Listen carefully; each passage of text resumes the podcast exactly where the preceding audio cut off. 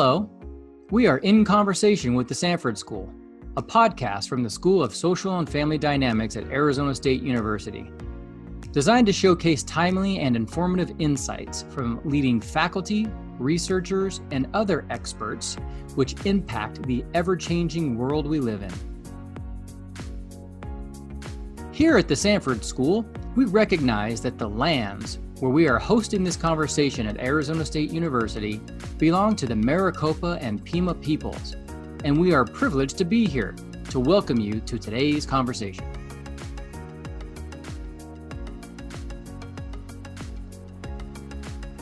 In today's podcast, we're excited to be in conversation with our special guests to discuss FAS 410, working with military families a course designed to help students understand and serve the needs of the military family and students. Our guests today include Jennifer Brome, lead instructor of FAS 410 from ASU's School of Social and Family Dynamics, and Jeff Guimarin, director of ASU's Pat Tillman Veteran Center. Our host of today's podcast is Lisa Barth, Academic Success Advisor Coordinator from ASU's School of Social and Family Dynamics. Guests, welcome to the podcast and take it away, Lisa. Good afternoon. Welcome. Uh, I'm excited to spend some time getting to know a little bit more about this course.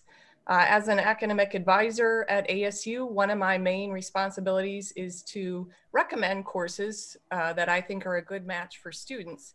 And so getting this information um, from those that teach it uh, is going to be very helpful in me sharing this with our students. Um, before we start, I just want to have a chance to get to know a little bit more about uh, each of our panelists.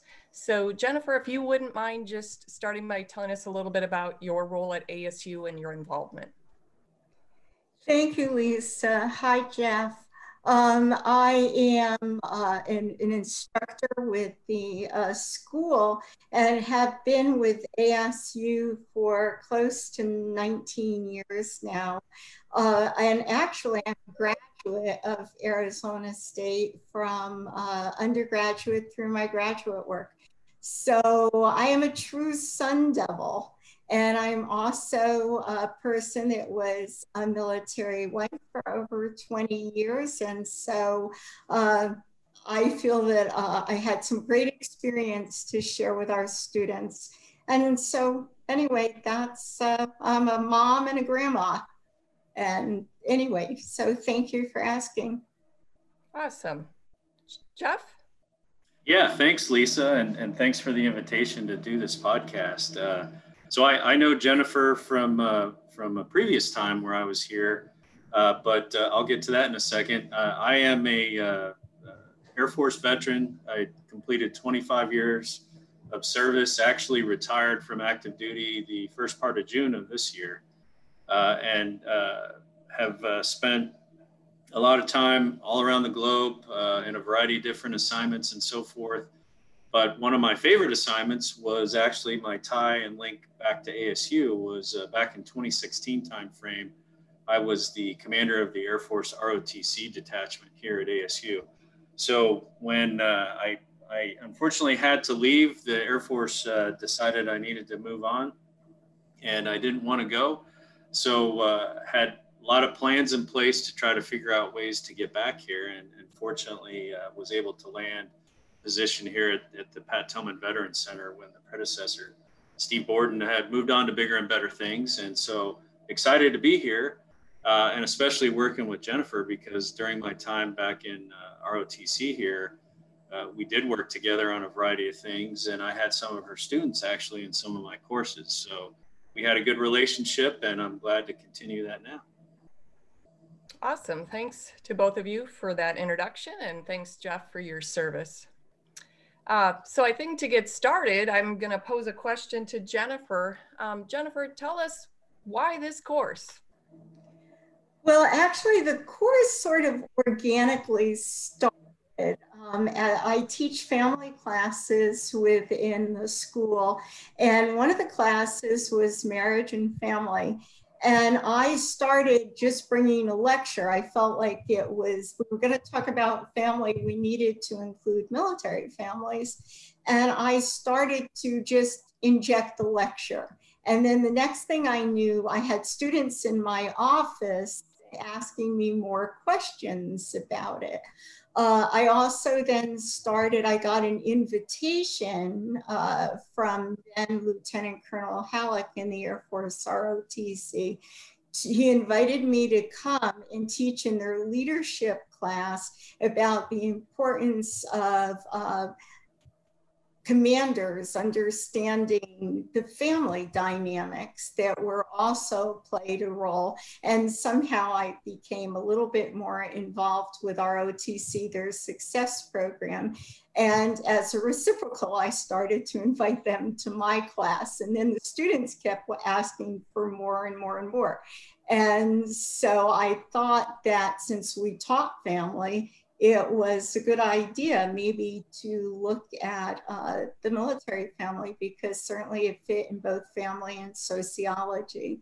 And uh, so then I started to do focus groups with students. And as I said, it sort of organically sort of uh, formed itself. And then the hard work became because uh, the academic senate didn't really care necessarily about how organically they wanted, you know, the nuts and bolts of it. So then serious uh, consideration and work began. And I started working with Dr. Fabes and Dr. Spinrad and started to look at the data and the statistical information.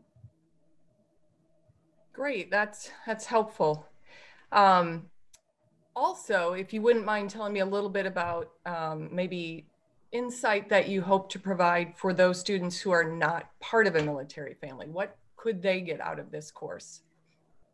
Well, I think what's one of the things that has become clearer is the fact that once the military started to become a volunteer service, there started to be less and less connection. And, you know, as I got older and the students got younger, it was not that, oh, I have an uncle in the military. Oh, you know, we did this with, uh, we were a military family. So it became a larger gap between understanding. And then we, I started to have veterans in the classroom, and a lot of them were coming to me in my office saying, you know, I don't feel this connection with the students because they don't really understand a lot that goes on in my family dynamics. And that was either with their parents, uh, their time away, their separation, you know, because they were in the military, there was a time gap between what the students who were not in the military were doing. So this became um, something to consider. And then, uh, so I really hope communication and to start respecting and to ask questions and gain some of the sacrifices that the family made.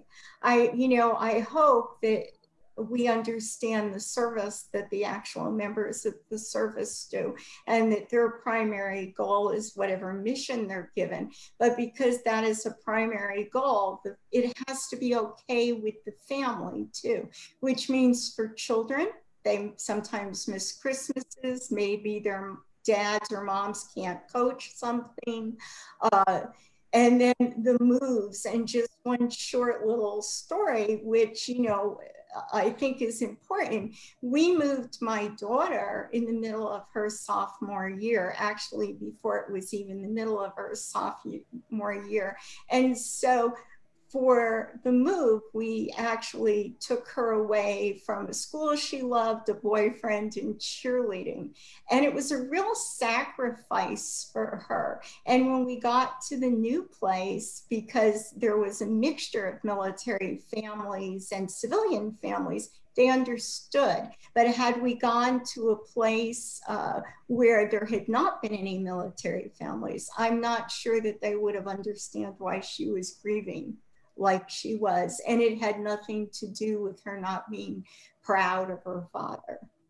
So that's what I really hope to increase the understanding, to increase through that increase of understanding, the, the kindness and the understanding and the support. And then the final thing is all of these young men and women are going to be voters. And uh, we need people to understand why monies need to be allocated through voting to the military, but also to the family, to have the family resources available for uh, all of the families, especially the children, making sure that they have activities and support since they can be brought anywhere, including overseas. Yeah, and, and so that's it's an important part of, you know, even more so than just the students within our own degrees in sociology and family and human development across all of ASU and all of the, the majors that they will have future careers working potentially with veterans and, and mili- folks that have been in military families that having this background information would help. And also you know as they make decisions for um, themselves and their family through the voting process. So yeah that's that's huge absolutely uh, that's why we set it up as an interdiscipline uh, elective for everyone. Yeah. No. Um, actually, a question for Jeff now. Um, part of the course description talks about um, an increased understanding.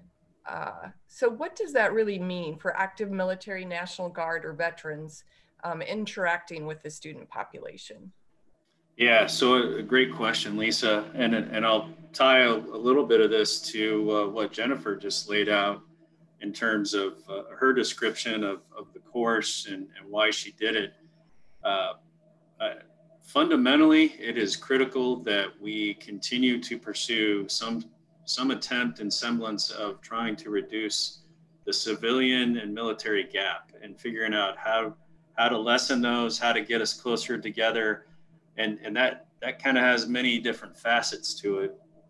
Uh, first and foremost is we we need to better understand each other's culture, and and, and Jennifer just kind of laid out some great examples of the differences in those cultures. In that uh, one is the the military moves around constantly and is is constantly uprooted with the family and and shifted. I, I, I'll give you my own experience in 25 years.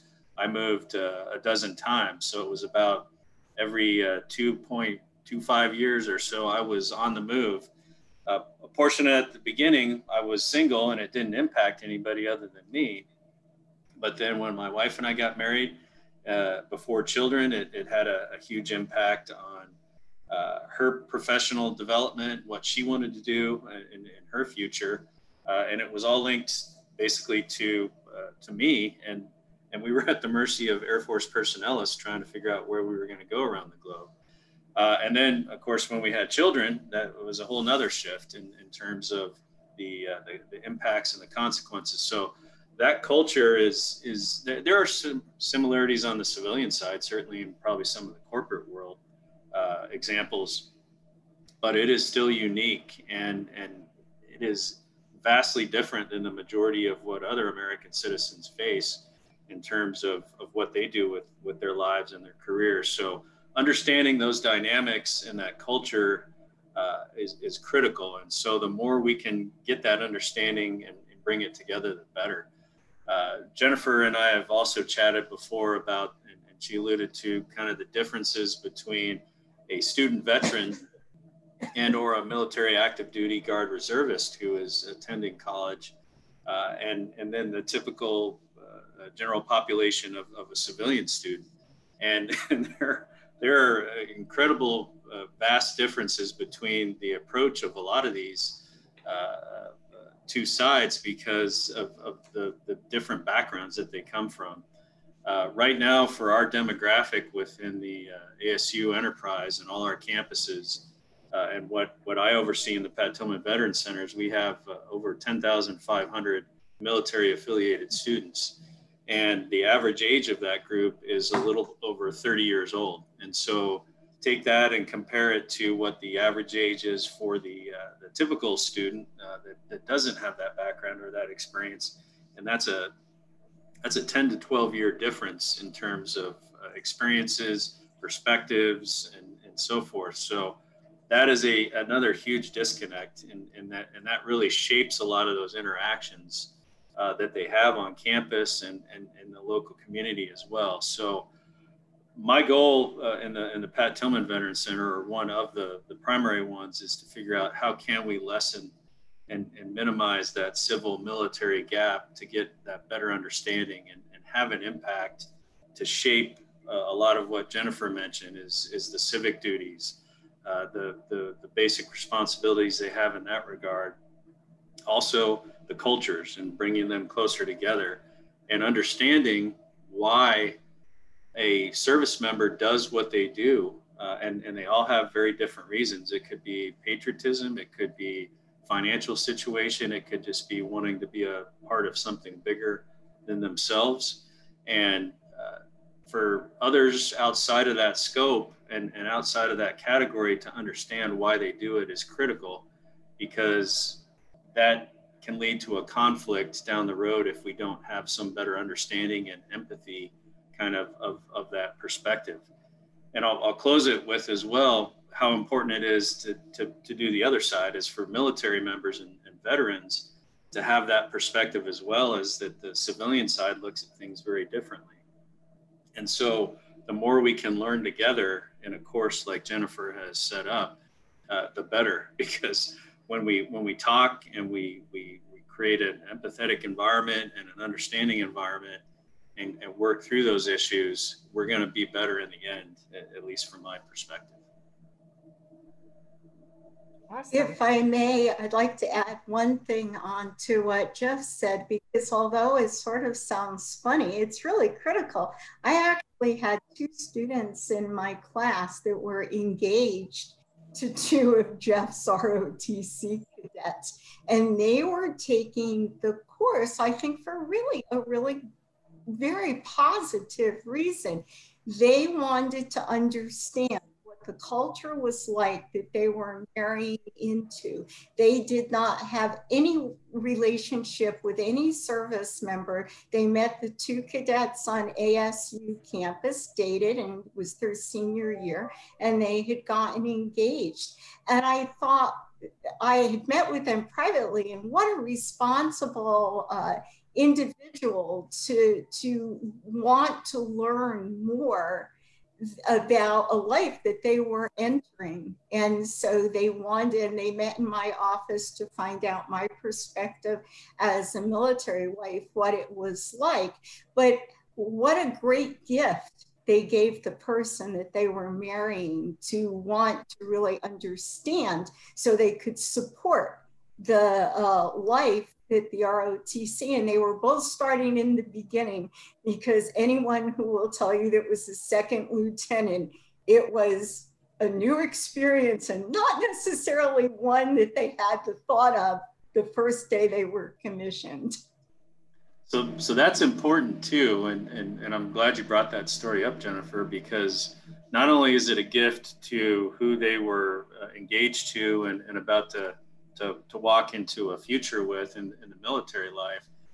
But the more informed they are as, as a spouse, when they integrate into the whatever military installation they're going to be assigned to and whatever community they're in, they're better informed and better prepared so that they can also lead in, in, in, in many respects in that community that they're walking into because the, we, we all know humanity and not everybody is as well prepared as that and so a lot of spouses get into that environment and they hit a wall really quick. And so when you have people out there that you can reach out to and talk to and, and, and get some, some help from, that's huge. And I, I will say the military across all the service branches does a, a, really good job in trying to throw a lot of those resources out there. Uh, there is a lot of unwillingness in some cases for family members to utilize those resources for whatever stigma is associated with hey, i don't want to i don't want to go get counseling i don't want to go get help i don't want to have to look weak uh, and, and and be perceived as somebody that's needy or, or dependent on others uh, but but there are some that, that do latch into that and, and take full advantage of it and, and all points in between. So when you have a variety of different ways to respond in those environments with it could be spouses that are well informed like jennifer mentioned. Uh, even more important her program and the certification that it offers creating individuals that have the expertise to understand the the impacts of a military life on the family and getting more of those folks out into positions where they can do that professionally is is another huge uh, benefit and and I would love to see more of, of those kind of counseling services rolled out there to where you could take advantage of them uh, if, if they're uh, available. Thank you. Yes, so so important on both sides, military and non-military, for you know this information to to be shared. So that's great. I, I think we really touched on my final question here, but maybe I could just ask for your your top recommendation, each of you in this area, um, because I'm not from a military family. Um, and, and, both of you are, um, what would be, what would you think is your top thing that you would like for others to know um, that are not from a military family? Um, from my standpoint, one, I, I think that um, individuals need to know that from all of the military families that I have interacted with, and certainly after uh, 20 years, I've, I've met a few, uh, very strong very, very strong uh, individuals, especially the spouses, and we can't just say wives anymore because there's a lot of uh, husbands that are civilians married to military women. Um, I think children become very resilient uh, and uh, they have to be because of the fact that you move. I think uh, our family up Jeff one on a move because we did 13 moves in 20 years and two overseas. And that and also included some uh, uh, unaccompanied tours uh, for Bill. And so, uh, and I, I think that that's probably something that I would want people to know that military families are usually very engaged in communities and uh, are, are strong leaders within themselves, but also make a lot of sacrifices. And I think we forget about that, that sometimes the military, I mean, I can tell you as a second lieutenant's wife, my first major sacrifice, because our first tour was in Germany, so I don't think I can call that a sacrifice, is uh, my daughter was two weeks old and he went on Reforger and was gone for two months. So, uh, and I was in a you know, strange com- company, young uh, country, and young and a new baby. And, uh, but the military community came together and I made some of my best friends there. And uh, so I think that's what they need to do. And I think that they also need to recognize what an honorable uh, job it is that, that the people in the service and their families are supporting and, uh, and they're doing it for love of country and or else you you wouldn't you would go get a corporate job. If you're going to move you go get a corporate job. But this is because we believe in the country and our our democracy. And i think that that's important for people to remember. Yeah i i can uh, add a couple things on there to what jennifer mentioned. And uh, and, and i think one theme that is is always uh, the constant and, and it's chaos. And, and so throughout your career, uh, for the most part, if there, there are going to be some that, that do four to six years and, and, and they punch out and they've done their, their service and, and everything's good. They didn't, they didn't have that bumpy ride in that case because they just weren't in long enough to, to have the, the, the impacts like we're talking with 20 and 25 year careers. Uh, but for those that, that do the long haul, uh, the, the, key word is chaos and, and just expect it. And so that that's important for I think non-military uh, experienced folks to understand is that that we are in a constant state of chaos. And uh, like I mentioned, and, and, Jennifer as well, we never know where our next assignment's going to be until usually uh, four or five months at best, if, if that's the case. But throw on top of that deployments. Uh, I was deployed uh, at one point when my wife and I uh, were first together, and uh, we the, the circumstance was we were about to move from an apartment in one town, uh, same installation, to a, another location in, uh, in another town nearby. And we had plans. I had already got the truck loaded or the truck set up and rented. And, and we were going to use that weekend to uh, shift everything over. And uh, oh, by the way, September 11th happened uh, about three days before that occurred and I was one of the first wave deployments going to the Middle East in, in that response. So I had 48, 48 hours notice to get my stuff together and, and, and go across the globe and into the circumstance. My wife was left with, okay, now I got to move this entire house to another location because we'd already started the rent on the new one and the other one was terminating and so, kind of a, a panic set in as, as expected because of the chaos again.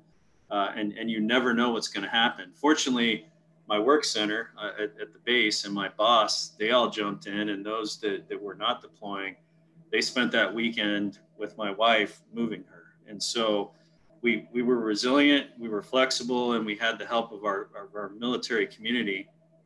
And I'm sure if if I'd had civilian friends in that area, um, there's no doubt they would have chipped in and helped as well. But I use that story to illustrate is you just never know what's going to happen, and and it can happen with a with a couple of days notice. Uh, sometimes you have a little bit more time to plan, and and that causes a lot of frustration. It causes a lot of worry. It causes a lot of angst, and and and the military member themselves is usually focused on the mission and, and what they got to do to work through those processes to get things going. And, and where the splash effect is, is, is hitting heavily is on the family members, the, the, the, the spouse, the children, and, and anyone else that's dependent. Throw in the pets too, because they get yanked around as well. And so when you're when you have that that unknown and that chaos all the time, that can cause a, a lot of uh, frictions. It can cause a lot of uh, frustrations. And if everybody kind of understands a little bit better of, of how that works, they'll understand maybe down the road how they could potentially help when, when they come across those circumstances. And it's not always a full frontal assault to say, hey, we're, I'm going to jump in here. Thank you for your service. Let's, let's go fix this for you. It, that, that can't be the, the, the fix all situation all the time. There may be some nuance and some different approaches that you have to take. And so the better educated you are on, on those circumstances that, that they face, the better you can kind of help and prepare in that regard. I would like to add to that for military family, though, there also are amazing experiences that you know you may not have in another area. I know my students love when I tell stories, especially our stories about when we were with NATO.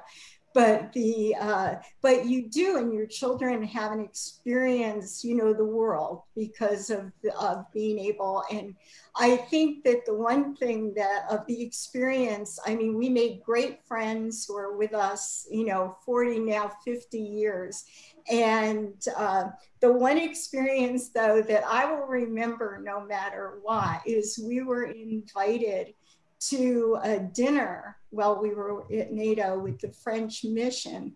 And uh, the French general, who is the head of whatever the, the French mission, uh, I was seated next to him and he asked me if I knew French. And I said a tiny bit, but I answered him in French.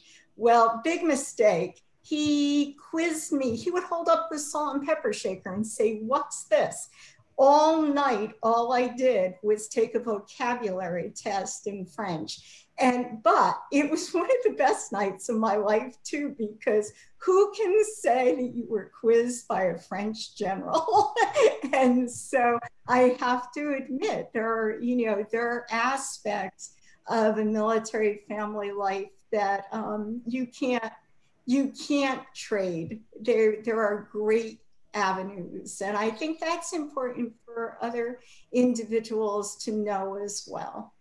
Yeah, that, that that's a great example, Jennifer, and and I have one similar too. Is uh, my wife and I, we were living at Ramstein Air Base, Germany, uh, which is in the southwest corner of, of, of, Germany itself, not far from the French border. And what we really uh, we were thinking about it not long ago was uh, Sunday morning we could wake up and say, "Hey, uh, you feel like some, getting some French bread? Sure. Well, let's go to France and get the French bread." So we drove across the border, went to a bakery, got our French bread and, and, and baguettes, and brought it back. And and, and to your point, uh, a lot of people don't get those experiences. They don't they don't get to see those cultures. They don't get to see those those perspectives of others uh, in the international community, and and that really does lend itself to to helping people understand each other a little bit better. I think it encourages empathy and uh, and it kind of takes you beyond what what a typical American just just never gets to see, and, and that's neat uh, and a great experience. Well, thank you to both of you. Um, the wealth of information that you provided was very helpful, and um, I've learned quite a bit just in this short 15 minutes here um, I can't imagine all of the information that they'll get a chance to learn about in the class. Um, thank you for all of the um, experiences and knowledge that you bring to those uh, students in that class. Um, and I, I think that will do it for today. Well, thank you. Thank you, Lisa, too, because uh, we advisors. And so uh, you're one of our best support systems. So thank you so much for all you do. Yeah, thanks, Lisa. Appreciate the opportunity.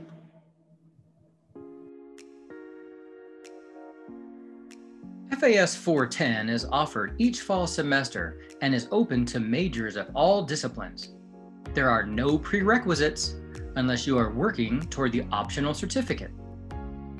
Past students have included many affiliated with human development, sociology, social work, criminal justice, gender studies, nursing, education, psychology, and ROTC.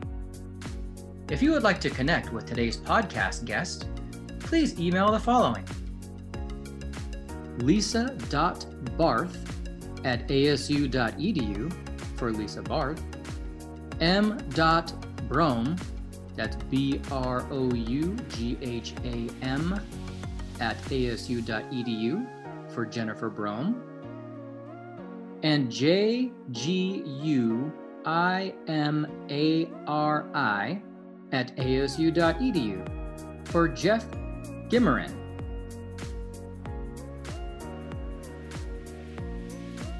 Connect with us and get access to all of our podcasts by visiting thesanfordschool.asu.edu forward slash podcast, where you will also find links to all of our social media channels. This conversation has come to an end, but our work here continues.